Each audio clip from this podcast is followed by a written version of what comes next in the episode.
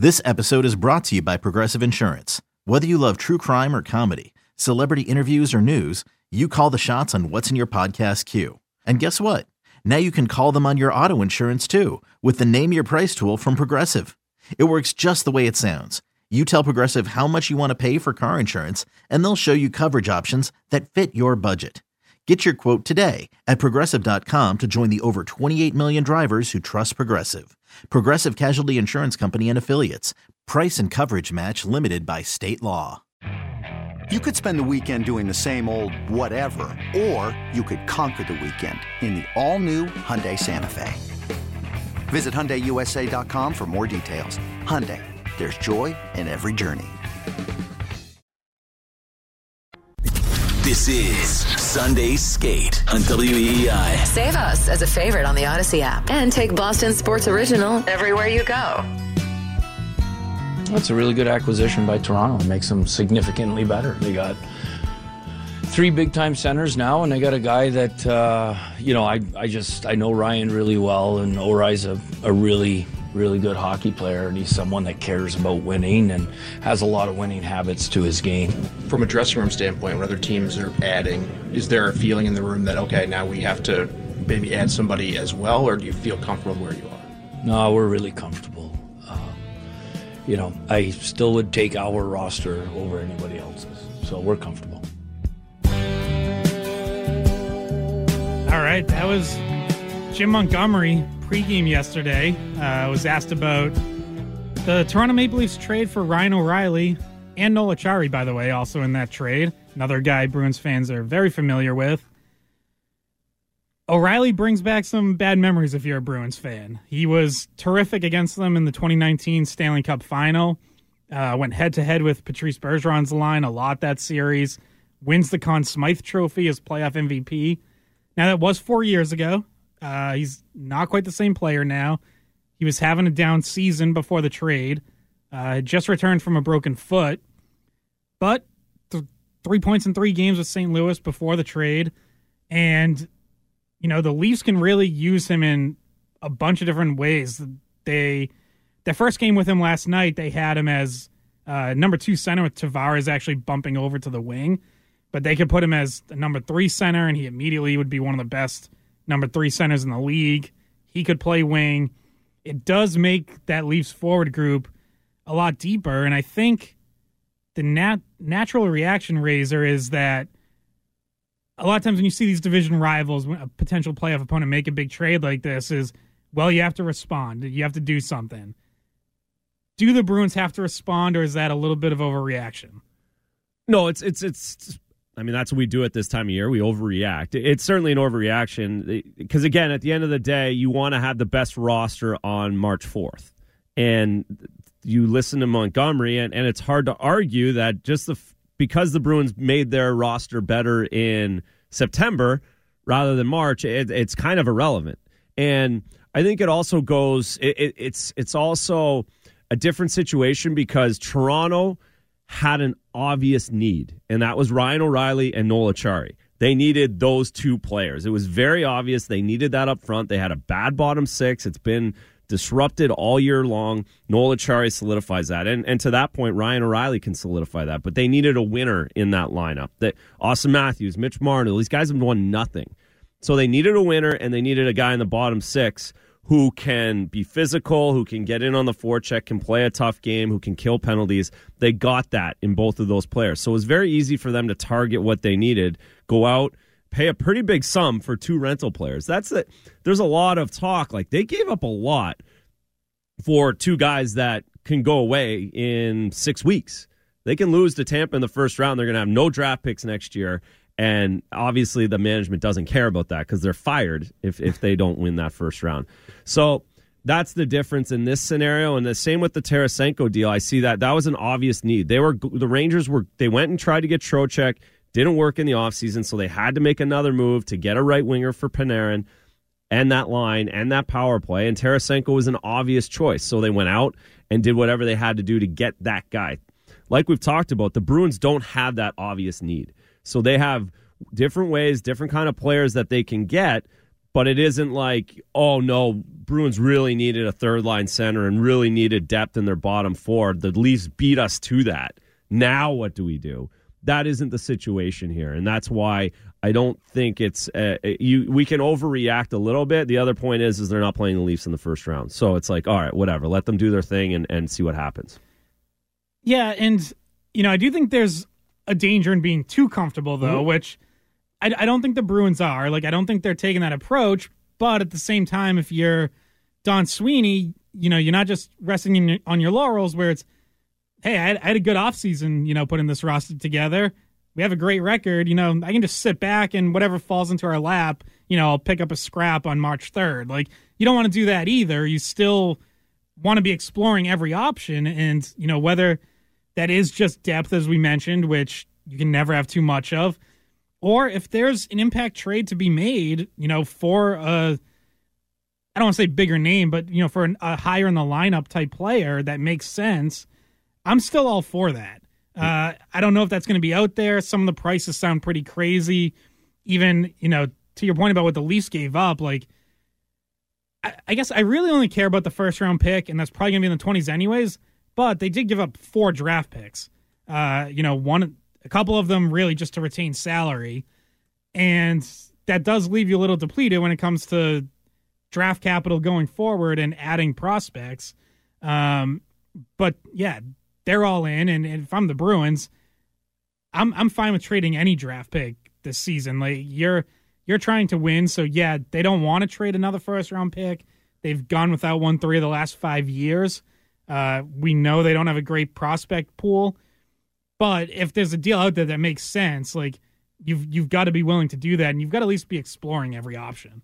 That's yes, no. There's no question about that, and we know the Bruins are. Uh, there's there's no doubt in my mind that that Don Sweeney isn't on the phone, maybe right this second. And if he came out and and and through a press conference this afternoon and said, "No, we're all set. We're not making a deal at the deadline," yes, that would probably concern a little bit where they're complacent. They really feel like I don't see that happening. I don't see that being the case. They want to make their team better every single day, and they see and recognize that that need.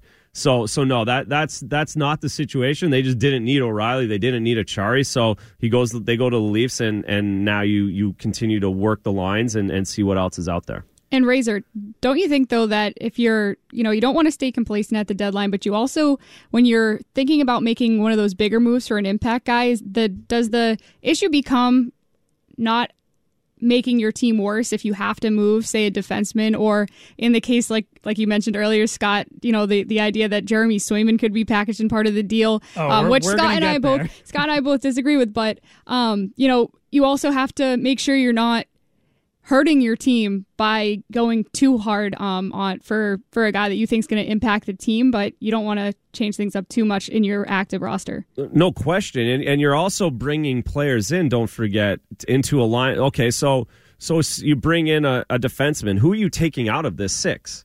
Who they they've played so well. So if there isn't an injury, who's coming out of this top six the way they've played? You bring in a top nine forward. Who's coming out of that top nine? Of this Bruins team now that DeBrusk is back that makes you better than what they are right now. So so yes, you want to have depth, but you also it's not eh, who's I don't see anyone coming out of the lineup for some of these guys, and that's that's the also tug and pull of it where do some of these unrestricted free agent guys want to come here from a bad team who are playing top four minutes and be a seventh defenseman?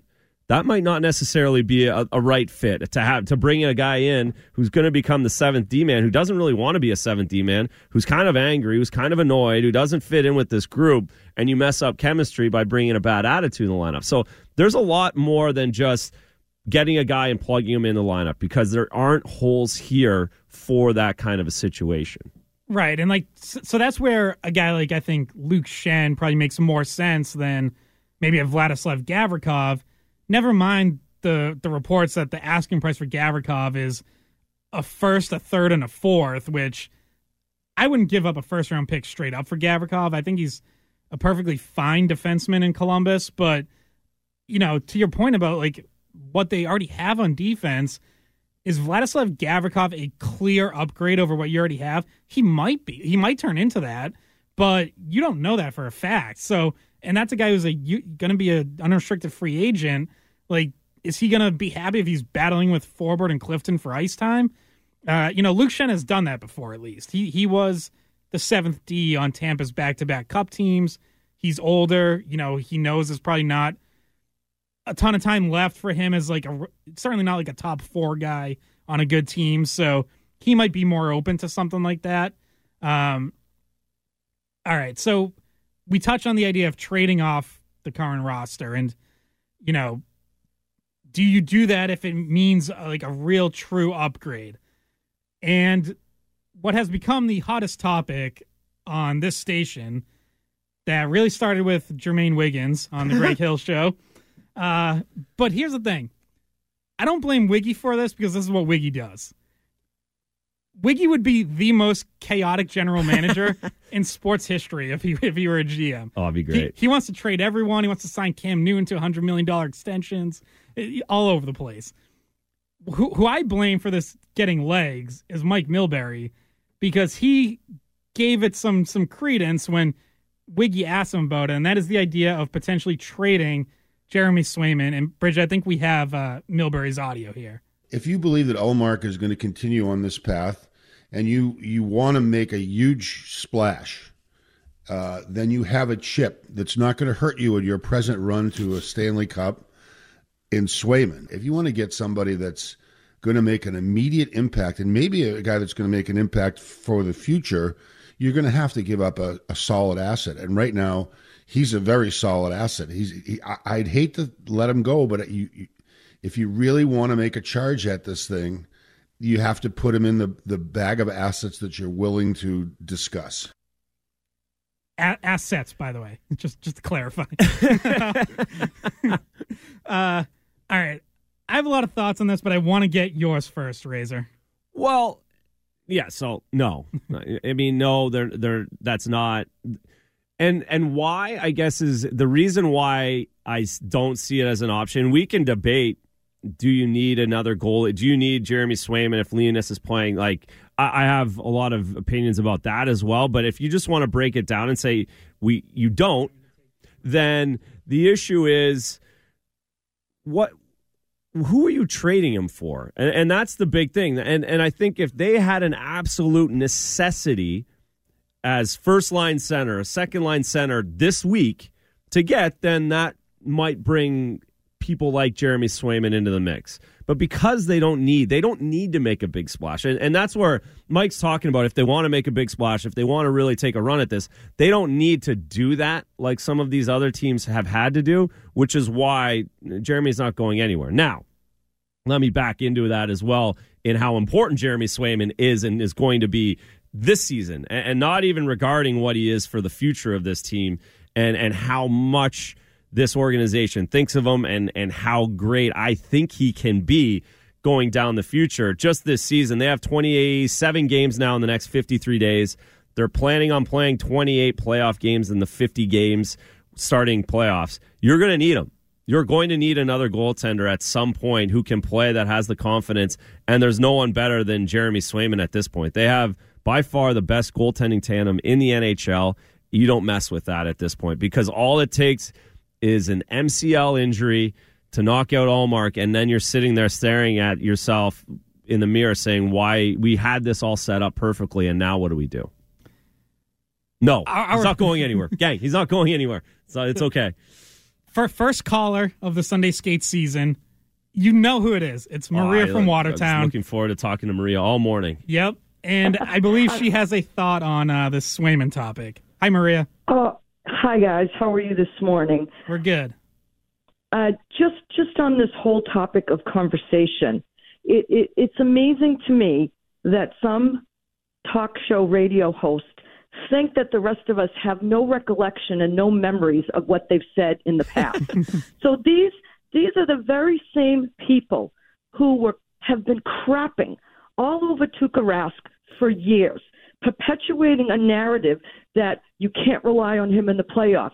So now the Bruins have two outstanding goaltenders in a year, by the way, which these very same people say you need to go all in, you need to go all in. So why, in all of what's holy, would you talk about trading either one of those guys right now? You want to talk about the off season? That's a very different conversation. Very different conversation.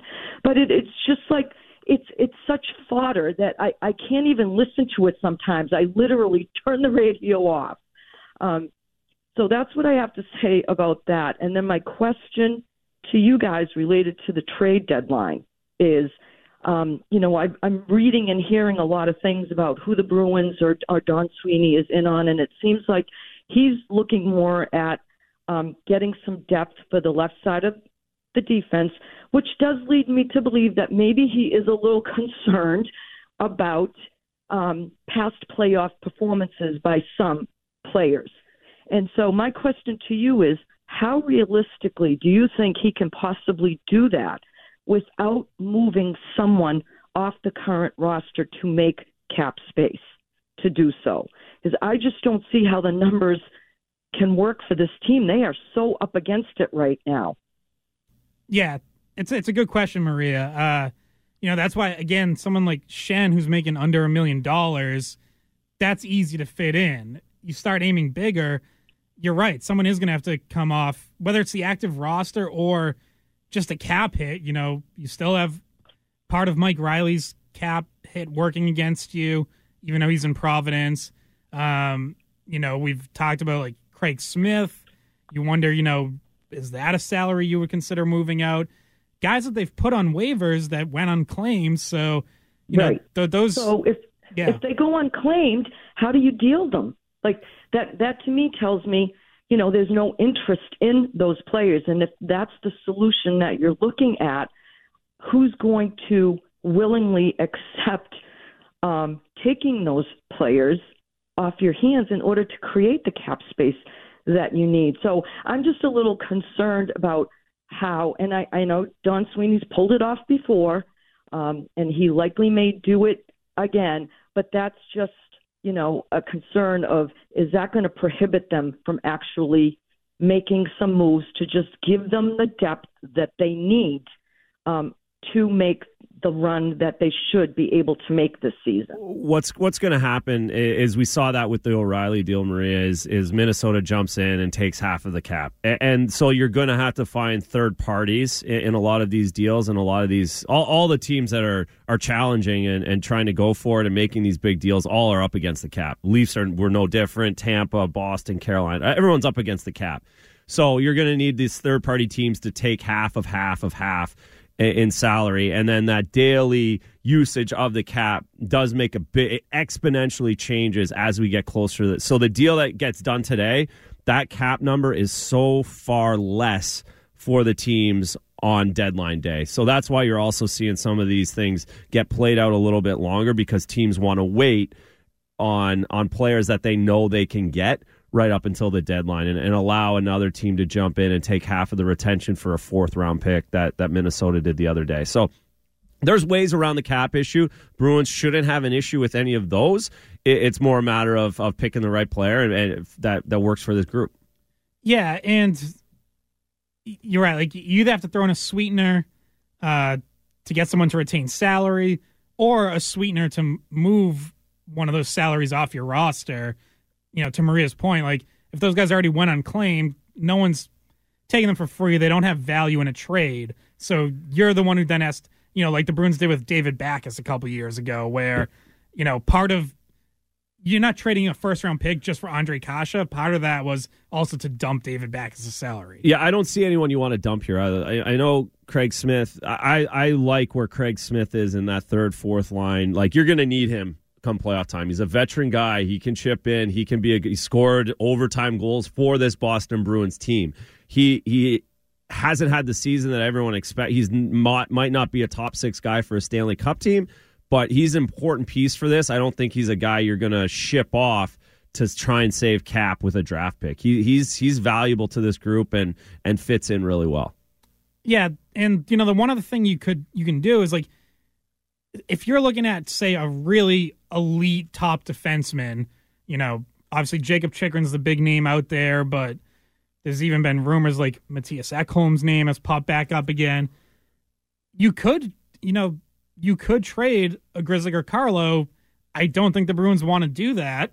Um, but you know, to Maria's point, like those are guys who have battled injury issues, and the reason it hurts in the playoffs when those guys go down is is that they're so important to your team. You Mhm. know, when Matt Grzelcyk gets hurt in the 2019 Stanley Cup Final, that hurt you. Yeah. When Brandon Carlo went down against the Islanders, that hurt. Um, the thing is, is there are so many defensemen that have those same issues. Like we notice it with those guys because they're here. But look around the league. Like, all right, I just mentioned Chychrun as the top name in the market. Look at his injury history. He's had a bunch of them, and he's only 24 years old. So Colorado lost Samuel Girard in the first round of the playoffs last season. They had to they had to duct tape their defense, and and you when you have Cale Makar, it works. But but they lost lots of guys last season, and they went through three goalies to win a cup. Like yeah, Tampa is the same thing the last few years. They you know they got to the playoff, they got to the finals without Brayden Point last season. You're going to lose guys, and and to your point, they're going to be valuable, and, and they are going to be important, and. You, you have to get some luck to to dodge those things. There's nothing you can do about it come playoff time. yeah, and on the Swayman thing, I'll before we get Put to a break, on it, please. Put Yeah, a ball I'll on put- that so put my thoughts on this. about it ever again. Uh, the I think one of the biggest mistakes people are making here is the assumption, and Razor, you touched on this, that they're not going to use him or need him in the playoffs. Big mistake, in my opinion. Uh, there is no guarantee that Linus Ullmark is clearly better than Jeremy Swayman by the time the playoffs start. There is no guarantee that even if Elmark is your game one starter, that he holds up for four rounds if you make a run to the Stanley Cup final. I think it is more likely than not that they're going to use both goalies at some point during the playoffs. And by the way, I'm interested. I'll, I want to get your thoughts on this after the break. I don't think it's completely out of the question that they even have some sort of rotation in the playoffs. This is working so well for them in the regular season, and I know it would be almost unprecedented to do it in the playoffs. But the elite level of goaltending that they're getting from both of these guys is also unprecedented. Um, so I gonna get Razor's thoughts on that after the break. This is Sunday Skate. Scott McLaughlin and Andrew Raycroft. You